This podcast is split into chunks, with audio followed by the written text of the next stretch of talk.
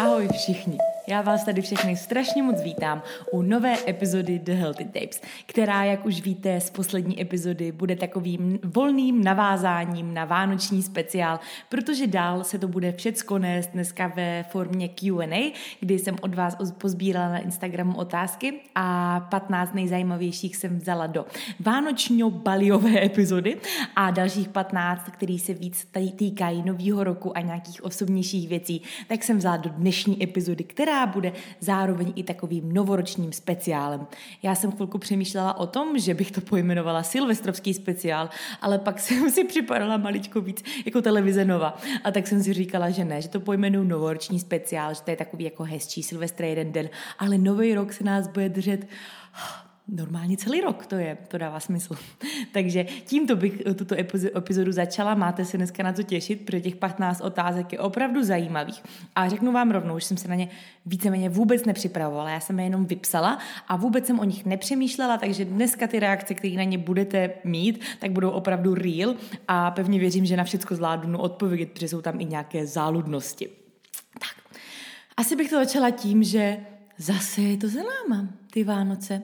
Já to jako absolutně nechápu, jak to vždycky jak strašně uteče, ale jako je pravda, že to jsou jenom tři dny. Ale já tuto epizodu natáčím na svatého Štěpána, což je druhý svátek Vánoční, těsně předtím, než vyrazím asi dvouhodinovou cestu směrem k Adamovi a jeho rodičům. On už tam odjížděl včera, my jsme teda na štědrý den jsme byli spolu u našich a potom jsem vlastně včerejček jsme trávili každý zvlášť a dneska, dneska potom, co natočím tenhle ten podcast, tak hnedka dopoledne vyrazím taky směrem tam, oslavíme Vánoce ještě s jeho rodinou rodinou a budeme tam vlastně až do nového roku. Takže vy, až budete poslouchat tuhle epizodu, tak tam ještě stále budu a budu odpočívat a budeme jezdit na hory a budu si číst a bude to totální klid, stejně jako tyhle ty tři svátky. A nevím jak vy, ale já jsem letos měla fakt strašně hezký Vánoce. I když teda neměla jsem vůbec vánoční náladu, díky, díky tomu, že jsem se před asi deseti dny teprve vrátila z Bali, tak vůbec jsem neměla vánoční náladu, ale zároveň, možná i proto, že jsem neměla nějakou vánoční náladu, nějaký očekávání, tak to bylo strašně super. Jako fakt jsem hrozně vypla, prostě telefon jsem hodila do rohu, hodně jsem si četla, meditovala jsem, poslouchala jsem takovou uklidňující hudbu. Strašně moc času jsme strávili s rodinou a prostě dívali jsme se na pohádky a hráli jsme nějaký společenské hry, povídali jsme si, vařili jsme a tak dále a bylo to fakt strašně krásný a prostě, no fakt možná toto byly jedny z nejhezčích Vánoc, který jsem zažila v rámci asi i nějakého klidu v duši. Uvědomila jsem si hrozně moc věcí, měla jsem hodně času na přemýšlení, Zároveň jsem i docela dost trénovala. Fakt všechno tak jako klaplo a sedlo a prostě naprosto skvělý jídlo jsem měla. Takže já pevně věřím, že jste si užili Vánoce úplně stejně, stejně jako já a že už se těšíte na ty příští. Já teda se těším hlavně na léto, ale tak i na ty příští se těším. No a dneska bychom se teda vrhli na ten novoroční speciál, protože vy tohle to posloucháte buď na Silvestra, anebo hnedka na Nový rok, nebo těsně po Novém roce. E, nový rok s tím velkým N na ten jeden den.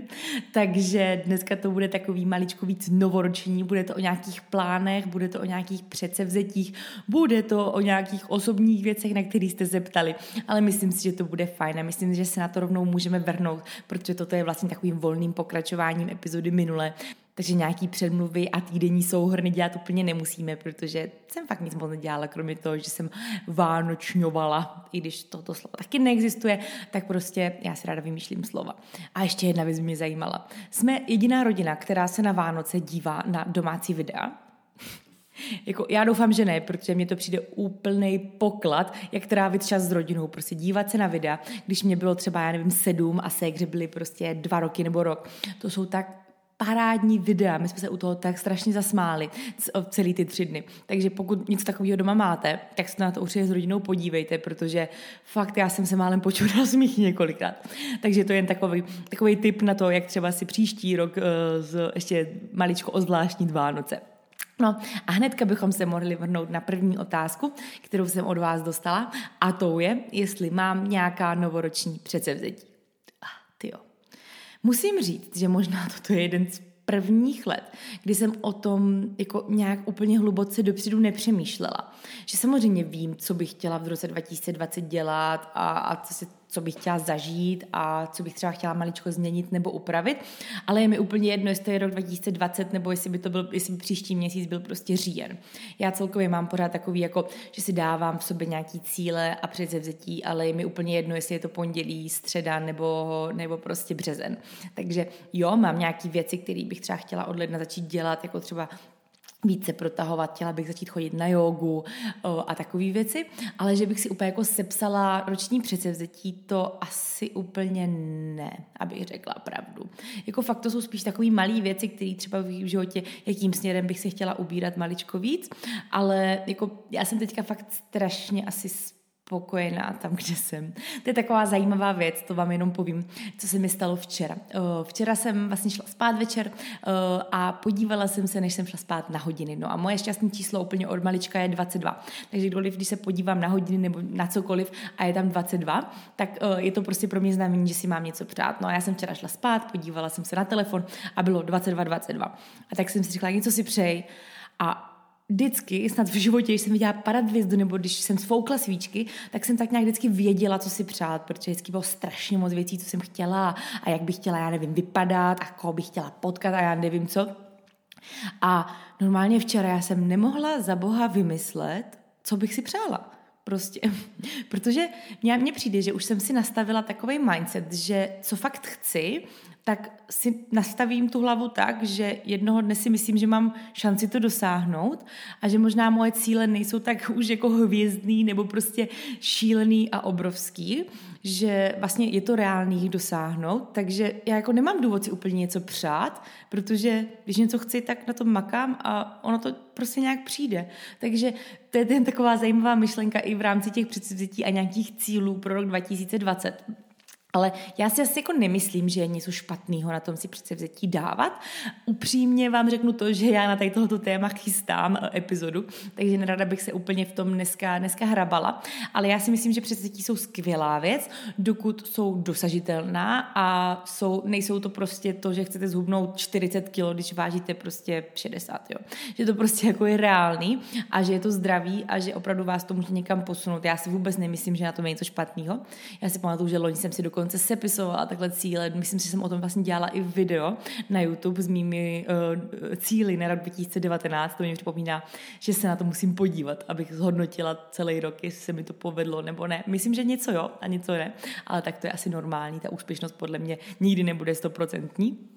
Takže tolik asi jenom předsevzetím. Já opravdu fakt nemám nějaký velký předsevzetí. Mám v hlavě nějaké věci, které chci, chci udělat a takový jako plány, ale to není nic, co by nebylo postavený prostě na racionálu a na tom, na čem třeba už nějakou dobu pracuju. Takže jo, mám předsevzetí více protahovat, chodit na jogu, prostě nevím, být lepším člověkem, ale fakt je mi jedno, jestli je to rok 2020 nebo, nebo prostě červenec. Otázka číslo dva. Uh, plány na rok 2020. To tak hezky jako navazuje na tu předchozí otázku. Jak už jsem říkala, těch plánů je fakt strašně moc. Teďka pro mě bude primární leden, kdy tady bude pro mě asi hodně pracovní, protože já vám jako ještě nechci úplně prozrazovat detaily, ale na rok 2000, teda na leden 2020 máme naplánovaný docela velké věci v rámci projektu Jedu na výkon, něco, na čem jsme dlouho pracovali a já pevně věřím, že v lednu se nám to všechno podaří vypustit ven. Takže leden bude hodně o, o, o tom prostě na tom sedět a sedět za tím počítačem a dělat nějaké věci a domlouvat se a schůzkovat a zkoušet, testovat ty prostě nové věci. Takže to je určitě velký plán na 2020, který bude hnedka na začátku a s tím se samozřejmě bude vázat potom i celý rok. Prostě pořád neustále všechno zlepšovat, posouvat, aby to celé komunitě víc sedělo, aby je to víc spojovalo. Určitě plány prostě jsou další kempy, jsou větší kempy, jsou snad i nějaký retreaty a takové věci. A abych navázala potom ale na ten leden, teda toto je tak jako na celý rok, nějaký cíle. A potom vlastně v únoru, v polovině února já odjíždím na Sri Lanku, takže to je taky velký, velký plán, kdy prostě tři měsíce budu žít úplně někde jinde a budu fungovat tam, takže to je vlastně takový velký plán. A potom po návratu se budu samozřejmě snažit tady všechno dohánět a, a zase dál, nebo jako já budu pracovat i tam. A vyšlo to tak, že na té Sri Lance snad až na moje rodiče se protočí, nebo na část mé rodiny se protočí snad úplně všichni moji blízci, takže, takže není to tak, že bych tam úplně střádala uh, z toho lidského kontaktu. Takže na Sri Lance prostě zvládnu Sri Lanku, užít si Sri Lanku uh, do těch uh, pobytů, tam těch aktivních, který tam budeme pořádat, dát na prostý maximum. Prostě chci, aby lidi odjížděli spokojení, aby prostě je to někam posunulo, aby si užili deset dní jejich života. Takže to je velký plán na 2020. A potom, až se vrátím, tak si chci užít léto, chci prostě dál makat na svých cílech. No a já pevně věřím, že na podzim by se mi potom zase podařilo vycestovat, ať už na právě třeba na Bali, nebo někam na třeba na ty dva, tři týdny na takovou dovolenou sama pro sebe. To určitě budu potřebovat, protože i když na Sri Lance budu dlouho, tak to vlastně nebude dovolená, protože tam budu pracovat a budeme tam dělat ty kempy, takže možná to bude i fyzicky, i psychicky náročnější, než kdybych byla vůbec doma.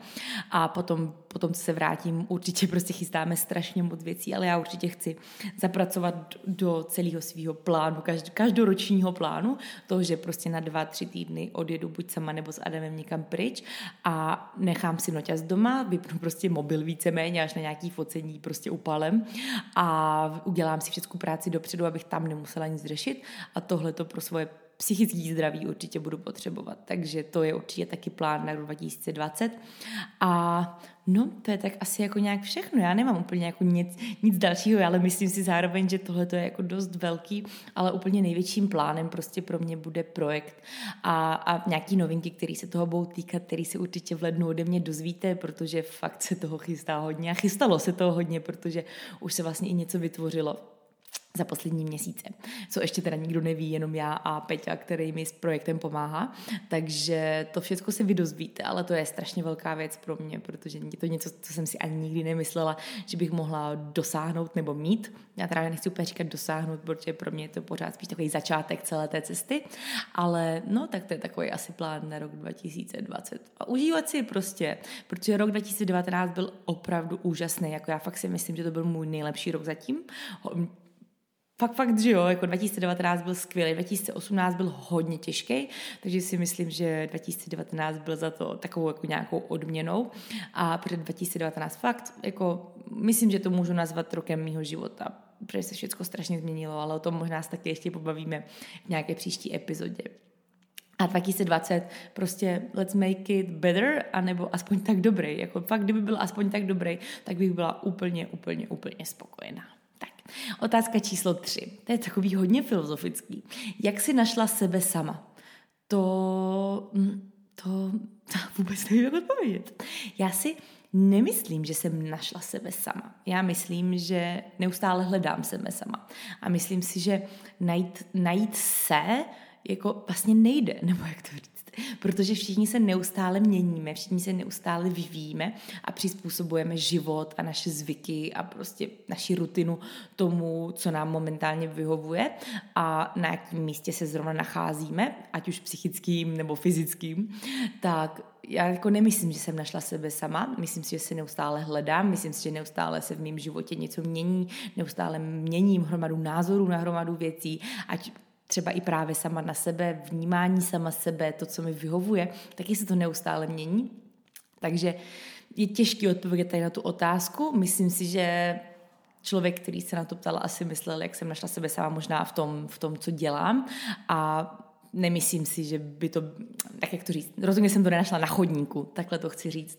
Spíš to fakt byla cesta, kdy prostě dělala jsem věci, které mě bavily, i věci, které mě nebavily. Zkoumala jsem, co by mi mohlo vyhovovat a tak nějak si myslím, že spíš mě ten život přivedl tam, kde jsem, že ne, to nebyla jako, ano, byla dost částí i moje zásluha, ale fakt jako spíš ty náhody a lidi a, a štěstí a já nevím ani, jak to pojmenovat, tak mě dovedlo tam, kde jsem, ale nenazvala bych to místem, kde jsem našla sebe sama, teďka prostě všechno úžasný a plavu na mráčku a všechno už takhle bude do konce života stejný, to absolutně, ale Neustále jsem prostě makala na tom, na svých cílech určitě. Dělala jsem, prostě měla jsem sny, na kterých jsem chtěla makat, na kterých neustále makám a dělala jsem věci, které mě baví. Nedělala jsem je z důvodu nějakého prospěchářství, nedělala jsem je z důvodu asi ani ocenění od nějaké společnosti, prostě snažila jsem se vždycky dělat to, co mě zajímá, co mě baví, co mě naplňuje. Nebo ne vždycky, to, to zní, to, to, to tak nebylo, že by vždycky, ale, ale taky, takové té hlavní části a já si myslím, že dokud budeme dělat věci, které nás baví a které nás naplňují a které děláme kvůli sobě, tak vždycky to bude vlastně jako nějaká cesta k tomu najít sebe sama nebo hledat sebe sama a taky taková cesta k úspěchu. Že pokud prostě děláme věci, které nás nebaví, tak jakkoliv potom budeme úspěšní, tak vlastně někdy nebudeme úspěšní sami pro sebe. Protože co je cílem našeho života? Podle mě to není mít miliony a žít někde ve vile a prostě, nevím, třeba nepracovat nebo něco takového. Podle mě cílem je být šťastný a šťastní budeme jenom pokud budeme dělat to, co nás baví. To je, tyjo, filozofická tak, otázka číslo čtyři. To je zase maličko úplně z jiného soudku. Ono se to bude dneska docela dost měnit. Uh, co používáš za kosmetiku a jedeš s vlnou přírodní kosmetiky? Uh, co se týče kosmetiky, tak nechci říct, že všecko, co používám, je přírodní, ale, ale většina, nebo ne většina, to asi taky ne. Já se snažím koukat na to, jakou kosmetiku používám, snažím se nekupovat tu nejlevnější, snažím se koukat, jestli samozřejmě se testuje na zvířatech a takové věci, ale asi ne všechno, co používám, je stoprocentně přírodní. Snažím se, aby kosmetika byla kvalitní, většinou většina mé kosmetiky je založena na nějakých jako olejíčkách a takových věcech, které jsou přírodní, ale mám prostě make-up, který je od Meku, který podle mě není úplně stoprocentně přírodní a co se týče řasenky, tak taky asi nebude úplně jako, že bych na sebe patlala uhlí nebo něco takového. A, nebo já teda úplně nevím, jaký jsou možnosti, ale v rámci kosmetiky nebo dekorativní kosmetiky, tak spíš tam jako moc přírodních věcí asi nenajdete, nebo já upřímně fakt do toho to moc nevidím a nerada bych úplně jako se věnovala věcem, kterým zase tak nerozumím, a, ale mám potom i samozřejmě hromadu přírodní kosmetiky. Já se snažím po přírodní kosmetice sahat při, primárně třeba u šampónu, kdy používám šampóny, vlastně od Laše mám ten tuhej, tuhej šampón a nějaký kondicionér kešuový, který je úplně úžasný. A, a i mídlo vlastně mám přírodní a takové věci, ty používám přírodní. Protože já nevím, je to možná jenom můj pocit a je to strašná blbost a jestli to poslouchá někdo, kdo se hodně zajímá o ekologii, tak si bude mlátit do hlavy, ale já mám pocit, že co se týče té kosmetiky, kterou jako v rámci přírody, tak chci, aby ty věci, které spláchne ta voda ve velkým tam někde do kanálu, tak aby byly přírodní, právě jako třeba ty mídla a šampony a takové věci. A na svoji pleť si snažím dávat to, co jí vyhovuje a po čem jakoby vzkvétá, nebo jak to říct, že úplně na sebe nebudu patlat ten nejlevnější make-up, který mi ucpává pory a potom jsem celá pupínkovatá, ale prostě po ale zároveň jako koupím si lepší dekorativní kosmetiku, která mé pleti sedí, která ji hydratuje, po které se prostě cítím dobře, kterou nemám hnedka upatlanou a necítím, že prostě když si šáhnu do oka, tak budu mít řasenku všude rozpatlanou, ale jakoby chci, aby to bylo mé pleti a úplně tolik asi v tomto nepřemýšlím, nepřemýšlím o tom, jaký to může být dopad na, dopad na tu ekologii. A nevím, možná je to egoistický, ale takhle, takhle mě to jako vyhovuje, že se snažím ty velké věci, které splachuje ta sprcha, eh, používat přírodní a potom to, co dávám na sebe, tak používat takový, aby mě to vyhovovalo, aby mi to sedělo. A já vím, že i přírodní kosmetika dekorativní může být skvělá. Já jsem se dívala právě v Vlaši, že tam mají nějaké věci jakoby přírodní i dekorativku, tak to jsem si říkala, že bych chtěla určitě vyzkoušet, ale ještě jsem se tam nedostala. Takže to asi taková odpověď, co se týče kosmetiky. Tak, otázka číslo pět. Oblíbené veganské proteiny. To musím říct, že teďka neustále rozšiřuji svoje obzory pod, od té doby, co jsem začala limitovat ve svém jídelníčku laktózu trošku víc. K tomu si poslechněte, prosím, asi předposlední epizodu o, o trávení, abyste věděli větší, větší pohled na tady tu celou věc. Není to tak, že bych eh, se laktóze plánovala do konce života vyhýbat nebo něco takového, ale to si poslechněte, když tak. A, takže teďka víc sahám po veganských proteinech a chuťově za mě naprosto parádní veganský protein má PE Science, uh, vlastně select, veganský select se to jmenuje. A mají příchuť peanut butter a cinnamon něco, takže prostě arašidový máslo a potom skořice, to jsou dva, dva různé proteiny. A naprosto úžasný jsou, jako fakt skvělý, necítím tam takový ten ocásek, protože já mám často problém s veganskými proteiny, že já v nich cítím takový jako ten prášek, takovou hlínu. A hodně těch veganských proteinů já prostě nemůžu vůbec ani pít, ani nic to dávat do jídla. Takže do kaše fakt naprosto skvělý je ten od PE Science.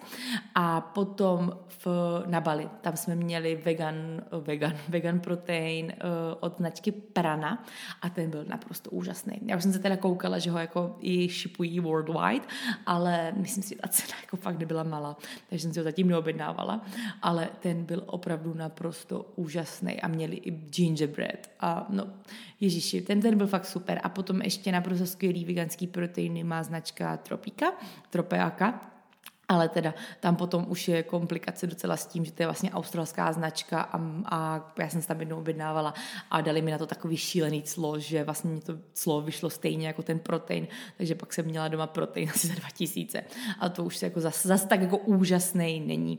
A ještě jsem vlastně měla nedávno od Sun Warrior protein vanilkový veganský a ten byl taky moc dobrý. Ten bych hodně přirovnala právě k tomu od té tropáky, takže radši si kupte ten od Sun Warrioru, budete mít úplně stejnou, stejnou věc za asi polovinu ceny.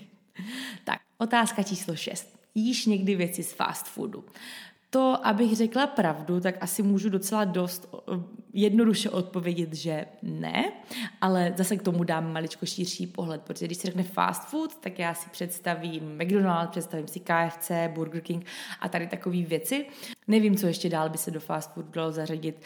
Podle mě ale zároveň jako fast food je to, že prostě někam přijdete, objednáte si jídlo, vezmete si to a rychle to sníte. Jo? To, že prostě nikdy nečekáte, ale je to prostě rychlé jídlo, fast food. Takže jestli by se do fast foodu dalo počítat i chipole nebo něco takového, tak ano, to jím, to jsou prostě nějaký saláty, nebo jestli ugo je, já nevím, fast food, tak tam taky se občas najím, když teda ne zas tak často, ale když, když nic jiného není, tak si to dám. Ale že bych šla a objednala si v jakékoliv fázi života KFC nebo McDonald's nebo něco takového, tak to určitě můžu říct, že ne, protože nejenom, že je to teda jako ultra, ultra nezdravý, tak mě to teda ani nechutná. Jakože když se řekne burger nebo když se řekne hranolky, tak já radši půjdu si takovou věc dát někam jinam. Já si půjdu radši do restaurace a dát si jako fakt dobrý burger prostě s domácí houskou a prostě s kvalitním masem a s dobrýma vlastníma omáčkama a tak dál, než abych šla do McDonaldu Zkoušela jsem to, kousala jsem si jednou od někoho nějakého cheeseburgeru a mi to prostě nechutná, mi to jako fakt přijde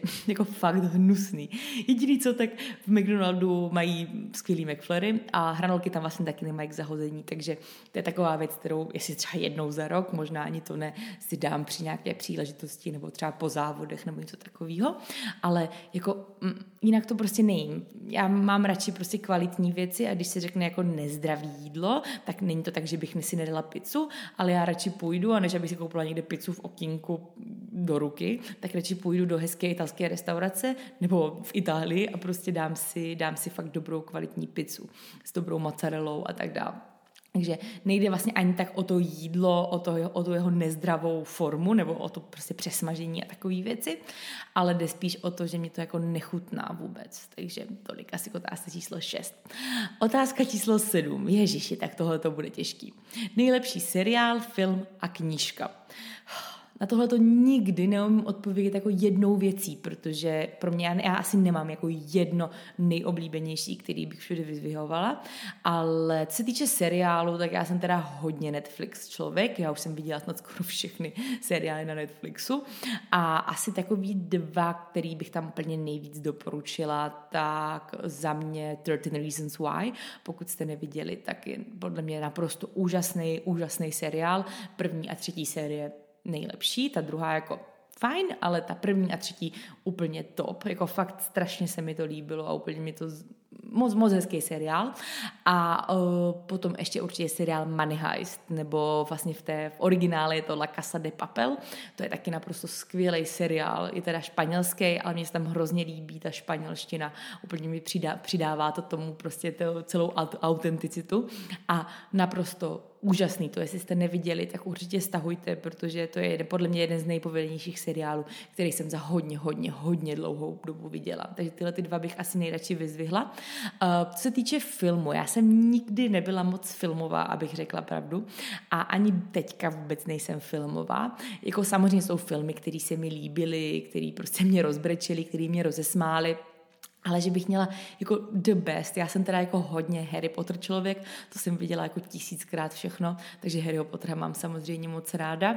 A potom, co se týče filmu, já mám jako docela ráda i klasiky, prostě takový ty jako fakt klasický filmy, třeba nějaký jako starší, Přelet nad kukačím hnízdem, Foresta Gampa a takové věci, to mám fakt ráda. Sofína volba je krásný film. Takže spíš takový ty klasiky, co se týče filmu a potom mám ráda animáky teda.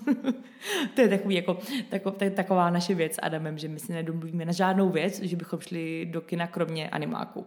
Takže animáky ty mám moc ráda, třeba jako Ledové království a tak, to je taková, jako, taková moje vlastně věc, o které jsem, kterou jsem vám asi zatím nikdy neřekla, ale animáky mám moc ráda.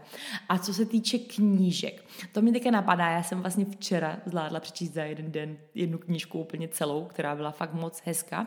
Jmenovala se Jeď dál, o ní bych taky ještě chtěla potom v podcastu víc mluvit, protože tam byla hromada myšlenek, které mě strašně jako změnily pohled na hodně věcí. O tom bych se s váma chtěla ještě určitě pobavit. Takže eh, knížka Jeď dál a takže to, to vám určitě můžu doporučit, teďka mám tak jako živě v paměti. A co se týče jinak knížek, já mám jednoho takového jako all-time favorite, prostě takovou knížku, která hrozně, hrozně je blízko mýmu srdíčku, kterou jsem četla několikrát. Teda naposledy jsem četla už hodně dávno, ale vím, že když jsem mi četla ještě snad někdy na Gimplu poprvé, tak jako hodně mi změnila jakoby strašně moc jakoby se mě dotkla u srdíčka v nějakém smyslu. A to je knížka Alchymista od autora Paulo Coelho. Já to teda říkám tak, jak se to píše, on se určitě čte nějak jinak, celý to příjmení, to je nějak Coelho nebo nějak tak, ale píše se to Paulo, Paulo Coelho a právě má knížku Alchymista a ta pro mě byla jako metaforicky strašně moc silná v té době a tak nějak se mi od té doby, no, tak, tak nějak mě od té doby zůstala, zůstala na paměti a vím, že jsem mi četla jako ještě několikrát, že často jsem se k ní vracela právě třeba v dobách, kdy mi nebylo úplně dobře, takže to určitě vám můžu, můžu moc doporučit, pokud rádi čtete. Tak, Otázka číslo 8. Vypadla si někdy ze svého životního stylu a jak jsi se do něj vracela? Já teda musím říct, že já jsem asi nikdy nezažila takový to, že prostě člověk odjede na dovolenou a na deset dní prostě joulou a nic jiného nejede dál a potom se vrátí a je těžký zase jít cvičit, zase jít zdravě a tak dál. Já asi vlastně od té doby, co jsem najela do svého životního stylu, nebo do toho zdravého životního stylu, tak já jsem asi z něho nikdy nevypadla. Ale ono u mě je to, no, u mě to bylo podle mě něco jiného maličko v tom, že vlastně ze začátku mého životního stylu to pořád byla nějaká, jako, nějaký styl, nějaké poruchy příjmu potravy, že i když už jsem třeba jedla, tak jsem trpěla na, or, na ortorexii, takže u mě můj životní styl celý byl spíš o tom hledat balans z toho striktního do toho flexibilního a do toho prostě spíš jako se trochu vyčilovat a dovolit si nějaký věci a obírat tréninky a tak dál. Že u mě to byl ten druhý extrém, že já jsem jakoby asi neměla problém s tím když jsem jakoby, nebo s tím, že bych třeba hubnout a pořád se mi to nedařilo a pořád prostě, no i když vlastně než jsem začala jako jet palo a než se, když jsem ještě vlastně bojovala s poruchou příjmu potravy a s bulimí, tak je pravda, že jsem zkoušela různé diety, vždycky mi to vydrželo tři dny a potom zase nic a nic a pak jsem zase týden jedla jako, jako čuně a pak jsem zase zkoušela jíst nějakou úplně jinou dietu a tak dále, takže jo, ano, tak tam v té době to bylo, to bylo takový ten typický kolotoč dietění a přejídání a hledání sebe sama a tak dále, tak takže vlastně jo, vypadla jsem ze svého životního stylu, ale on nikdy nebyl tam v té době nějaký dlouhodobý. Ale potom, když už jsem najela do toho jako svýho životního stylu, tak potom pro mě to bylo spíš o tom, že jsem se učila, učila zpomalovat a asi se mi od té doby nestalo, že bych jako na týden úplně někde vypla a potom se nutila nutila jít znovu trénovat nebo něco takového. Já, jako s tím tréninkem je to u mě fakt jako těžký, protože já jsem člověk, co by mohl trénovat prostě dvakrát denně, každý den v týdnu a vůbec mu to nevadilo. Já jsem ten člověk, který právě potřebuje toho trenéra s tím byčem a říkat, ne, dneska budeš odpočívat, ne, ty rest je potřebuješ, ne, nebudeš trénovat desetkrát týdně. Takže já jsem právě spíš ten jako opak, no, takový ten živel, ale, ale Mám to tak ráda. tak, otázka číslo 9. Jaké jsou tvé strachy a jak s nimi bojuješ?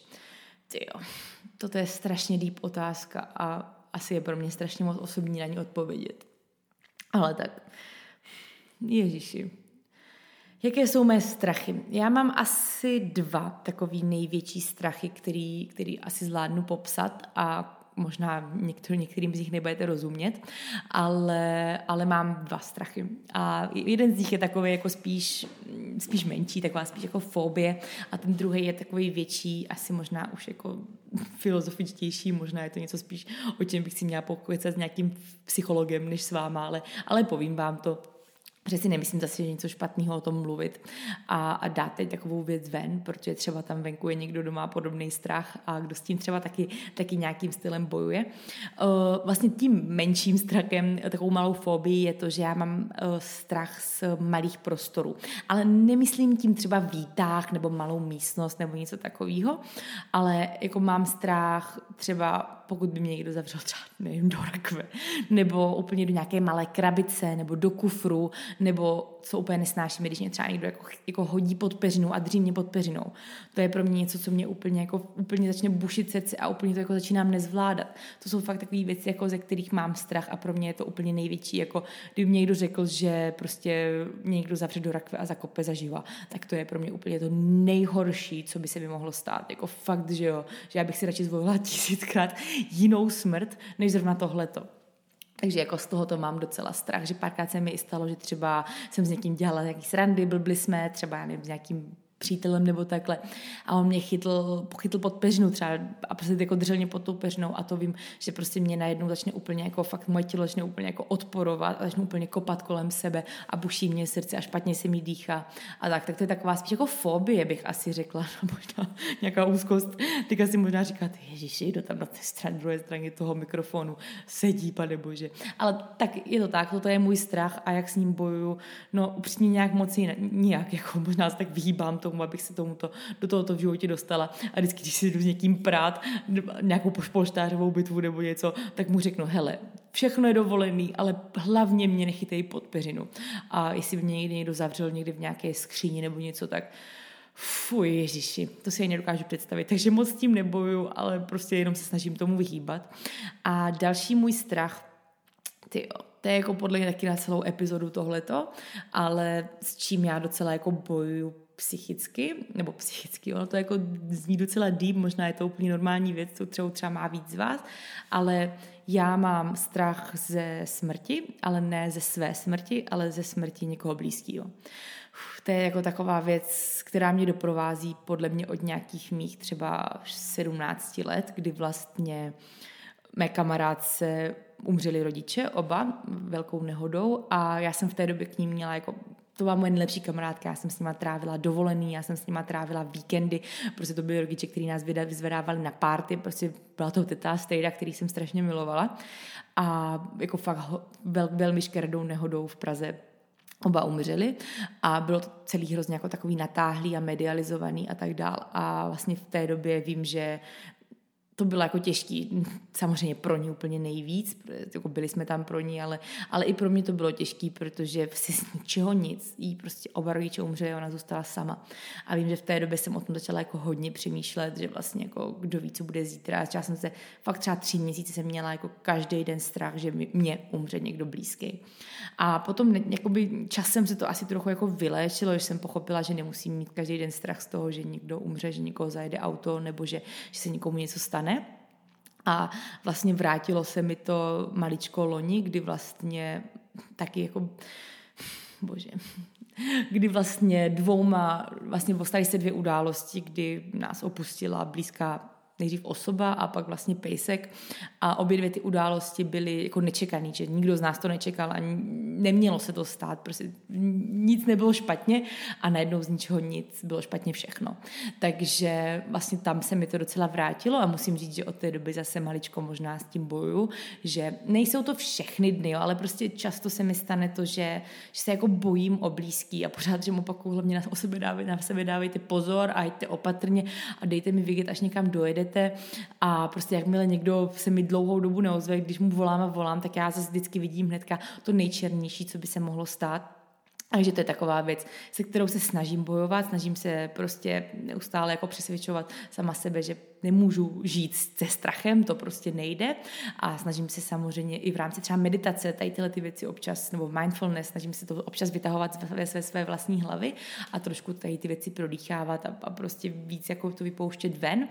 A, ale asi, asi bych s tím mohla bojovat ještě víc, když o tom takhle jako přemýšlím, že možná to je téma, o kterým bych si mohla popovídat s někým, s nějakým specialistou a vlastně možná se na to i chystám, ale, ale teďka zatím s ním, s tím bojuju sama a tento strach je, já se snažím na tom prostě nemyslet, jako maximálně na to nemyslet a když to na moji hlavu jako přijde, tak se snažím jako v meditaci tu myšlenku poslat dál, prostě vypustit ji a myslet na něco jiného, anebo spíš právě přestat na to myslet.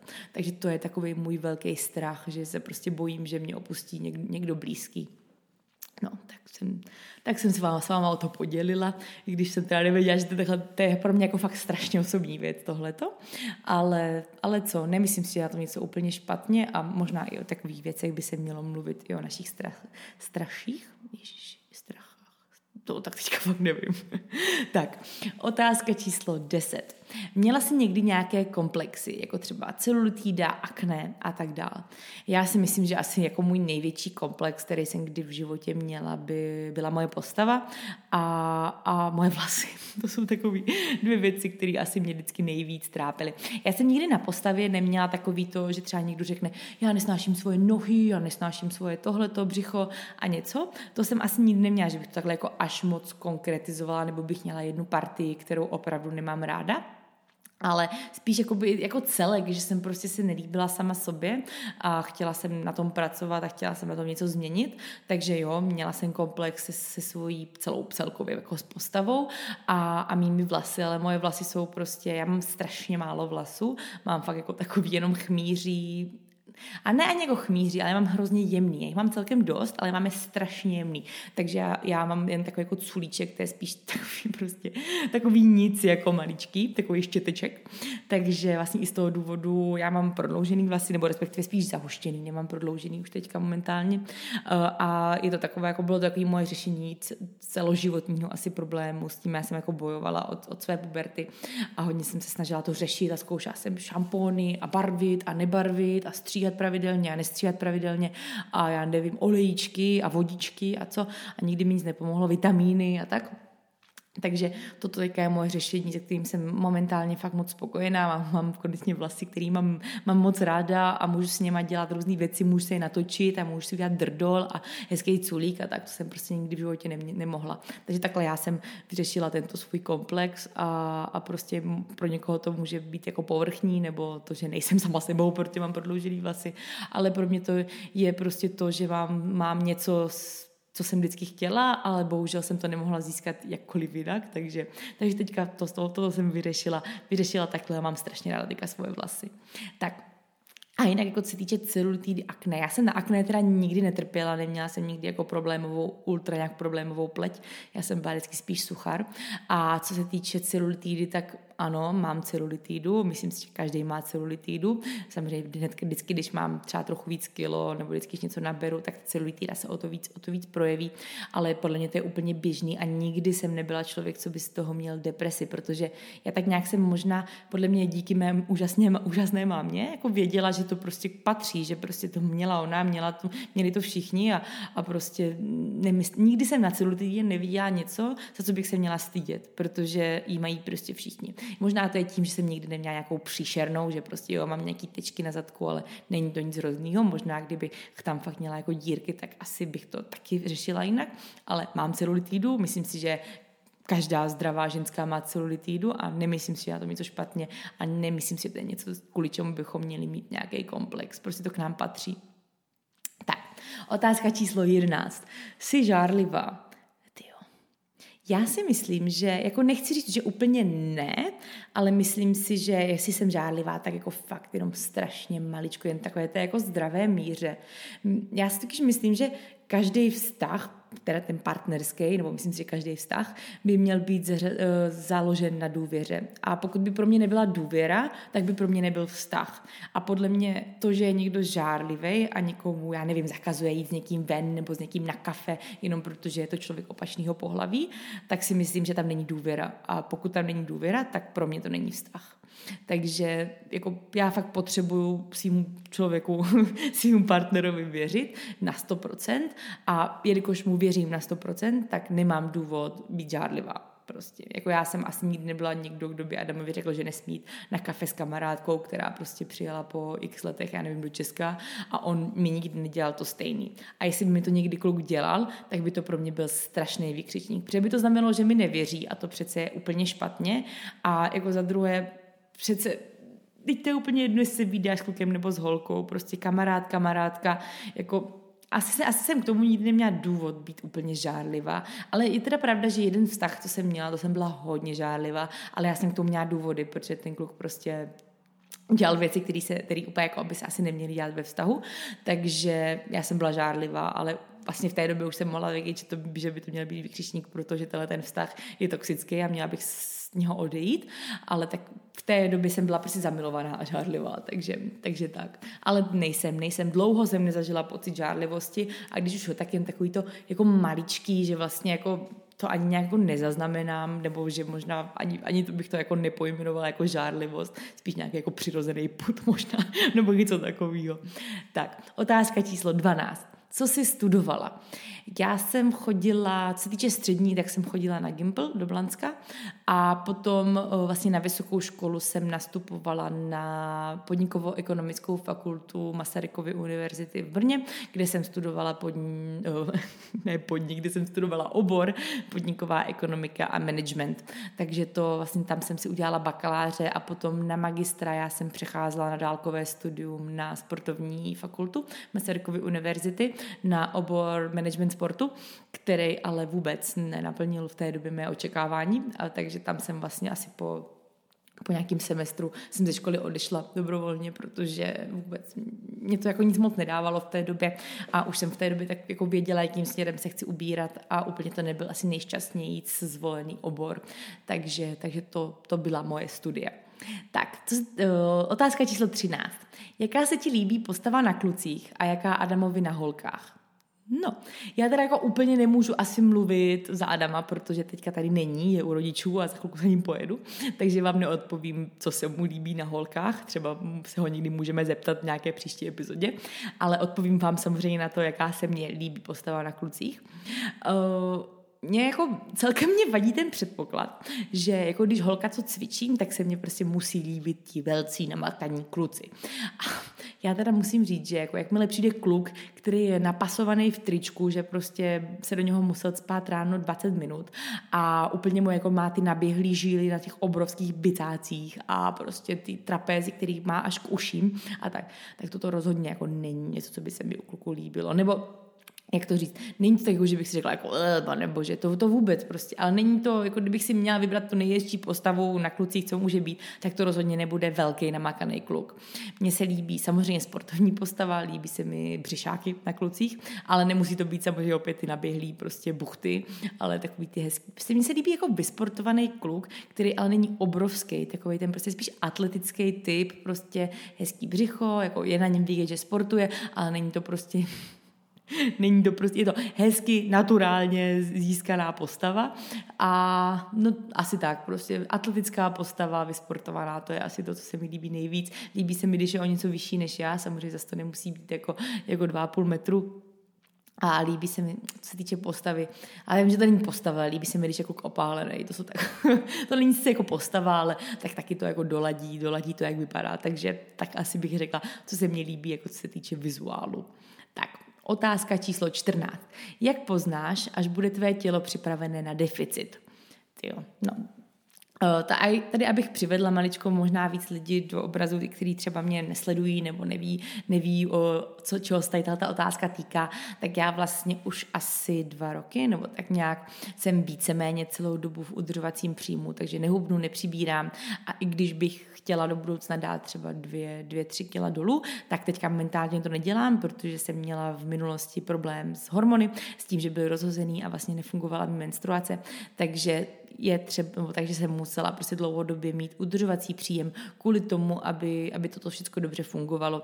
A vlastně v historii, no v minulosti, když jsem kdykoliv jsem změnila cokoliv právě v příjmu, že jsem třeba měla maličký deficit nebo nějaký deficit, tak vždycky jsem o tu menstruaci opět přišla. Takže jsem řekla, že prostě budu tak dlouho udržovat, udržovat uh, svoji váhu, udržovat svoji menstruaci, než bude moje tělo prostě dlouhodobě připravené na to, aby tam nějaký změny byly. No, a jak to poznám, až bude připravené právě na ty změny, na nějaký ten deficit nebo na to, abych dala něco dolů, tak tohle je něco, co prostě nepoznám. Určitě předpokladem bude to, že bude dlouho, dlouho fungovat menstruace a že ty změny nebudou velký v tom deficitu, že to opravdu bude strašně jemný deficit a že pokud budu něco dávat dolů, tak to bude strašně pomalý, aby to pro to tělo nebyl takový stres. Určitě budu chtít tohleto konzultovat, ať už se svým trenérem, tak eh, s doktorkou. Zeptat se samozřejmě i své doktorky, gynekologie, gynekoložky, jestli si myslí, že už by to mohlo být v pohodě. Já se snažím tohoto všechno s ní řešit, řeším s ní ztrátu, řešila jsem s ní ztrátu menstruace, řešila jsem s ní opětovné napracování menstruace, a tak dál. Takže určitě to od ní budu chtít mít potvrzení, že ona si myslí, že, že by něco takového se mohlo, mohlo stát a že by to mohlo být v pohodě, nebo že by to mělo být v pohodě. Takže to jsou takové věci, že asi ani ne, abych to já nějak poznala nebo já odhadla. Chci to mít potvrzený od odborníka, chci to mít prodiskutovaný s člověkem, který v tomto má zkušenost nějakou dobu s několika klienty, což je pro mě můj trenér. A chci prostě vědět, že to všechno nebude žádný extrém, že to bude strašně jemný, že ostatní moje lifestyleové faktory budou strašně pod palcem, že budu skvěle spát, že budu mít eh, dobrou regeneraci v rámci tréninku, že budu mít pod kontrolou svůj tréninkový objem, že prostě všechno bude on point, aby ta malá změna, která v tom těle přijde, to nerozhodila zase všechno. Protože velice často lidi, kteří se dají do deficitu, tak mají tendenci potom hnedka měnit úplně všechno. Jo? Rychle dáme deficit a přidáme tady tréninky a, a jelikož prostě přidávám tréninky, tak musím mít spát a najednou je toho stresu na to tělo strašně moc. Takže co bude mým, mým cílem, bude to, aby toho stresu v ostatních sférách života bylo co nejméně, aby to tělo bylo co nejvíc v pohodě, takže ta maličká změna v tom jídle ho zas tak moc nerozhodí. A jestli to bude za dva měsíce, nebo jestli to bude za rok, to já sama nevím, to uvidíme. Kdo ví, jestli to někdy vlastně poznám na 100%, ale bude to pořád o tom, abych poznávala svoje tělo a abych to diskutovala s odborníky určitě. Tak, no a už je tady poslední otázka dnešního uh, novoročního Q&A a tím je uh, otázka číslo 15. Jak si rozvrhnout tréninky a resty? Já si myslím, že tohle je strašně individuální. Já vím, že vy to milujete, když odpovídám, že něco individuální, ale je.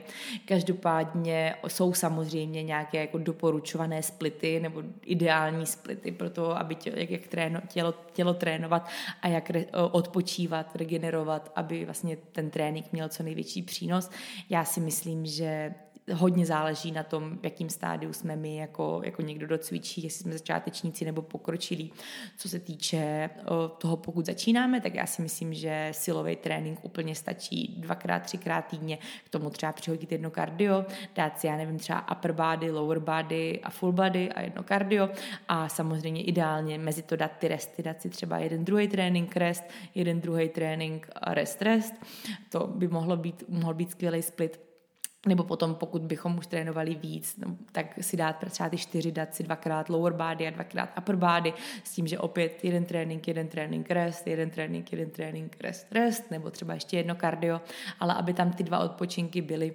A pokud už jsme třeba pokročili a chceme mít pět silových tréninků týdně, tak bych se držela těch pěti silových tréninků plus dva odpočinky a ideálně ty odpočinky proložit. Jo? Dát si třeba tři tréninky, odpočinek, dva tréninky, odpočinek a opět dělit to, aby prostě, abychom třeba nešli jednu partii dva, dva dny po sobě. Jo, dát si třeba lower body, upper body, full body, rest, upper body, lower body. Jo, aby to bylo prostě, že třeba necvičím dva, nohy po sobě, dva dny po sobě nohy a aby mezi těma těžšíma tréninkama tam ten odpočinek určitě byl. Protože opravdu to nemá smysl cvičit prostě jeden den výpady a další den dřepy, protože pokud budete za, za, za těžovat tu stejnou partii, tak ona nikdy nebude mít ten čas na to, aby zregenerovala a opravdu zesílila. Takže určitě si to splitujte, dělte si ty, dělte si ty partie, teda pokud se bavíme o silovém tréninku, já jsem to celý jako vzala tak na ten silový trénink, případně crossfit, pokud děláte crossfit, tak ten split taky může být velice podobný. Můžete jít prostě jeden den právě třeba dřepy, deadlifty, další den zhyby, něco prostě na vrch těla, jo, nějaký push pressy nebo něco takového. Třetí den si dát nějakou gymnastiku, prostě nějakou chůzi ve stojici, nějaký další třeba conditioning, veslo a takové věci. Pak si dát odpočinek, další den si dát, nebo třeba ten čtvrtý trénink, nebo ten pátý den si dát třeba vzpírání, jo, nějaký klíny, sneče, klidně zase třeba nějaký dřepy ještě, OHS nebo něco takového a ten pátý den si dát opět třeba nějaký intervalový teda jako workouty, prostě nějaký jako ve vyšší intenzitě a kratší, přidat si tam k tomu nějaký skilly nebo něco takového a ten poslední den si dát opět rest. Takže tolik asi, asi k silovému lomeno crossfitovému tréninku, jak by se to dalo rozdělit a jaký je doporučení, ale ideální je prokládat těma restama ty tréninky. Že já jsem třeba jednou měla ten split, že jsem měla pět silových tréninků a dva odpočinkový dny a měla jsem jako pondělí až pátek trénink a sobota, neděle odpočinek. A já si myslím, že to nebylo zas tak strašný, ale spíš to hodnotím z důvodu asi toho lifestylu, že bylo strašně fajn vlastně přes týden, kdy je práce a prostě člověk jede na těch obrátkách, tak chodit na ty tréninky, protože to hezky zapadlo do toho všeho a ty víkendy mít volný, že bylo prostě čas jet někam na výlet, čas na návštěvy a já nevím co, člověk nemusel řešit, jak si odtrénuje, kde si odtrénuje, takže to bylo super, ale myslím si, že možná je lepší, nebo takhle, určitě je lepší tam ten hodit ten rest někam doprostřed, protože odpočinete si a budete mít mnohem víc síly na ty další tréninky, na ten čtvrtý, pátý nebo třetí, čtvrtý. Takže za mě určitě lepší i v rámci toho nějakého progresu a v rámci regenerace ten rest vkládat mezi tréninky. Takže tolik asi k té poslední otázce. No a to je ode mě pro tuhletu epizodu všechno. Odpověděli jsme si na 15 otázek, které byly velice různorodý. Prozradila jsem vám na sebe pár věcí, které jsem vlastně ještě nikdy takhle venku asi nikdy neříkala, ale nemyslím si, že je na tom něco špatného, na tom, co jsem na sebe prozradila. Odpověděli jsme si na takový odpočinkové otázky, na nějaký trošku víc deep otázky a filozofický, ale strašně mě to bavilo, líbilo se mi, jak to bylo variabilní, že vlastně každá otázka byla na trošku jiný téma. Popovídali jsme si maličko o předsevzetích a o, to, o cílech a o plánech, ale o tom se ještě budeme určitě bavit v nějaké z příštích epizod. No a já bych tímto tuhle tu epizodu ukončila. Určitě bych vám ale chtěla takhle nakonec popřát krásný nový rok. Já pevně věřím, že do něho vkročíte, nebo že jste do něho vkročili úplně nejlíp, co jste mohli, protože pamatujte, že jak na nový rok, tak po celý rok.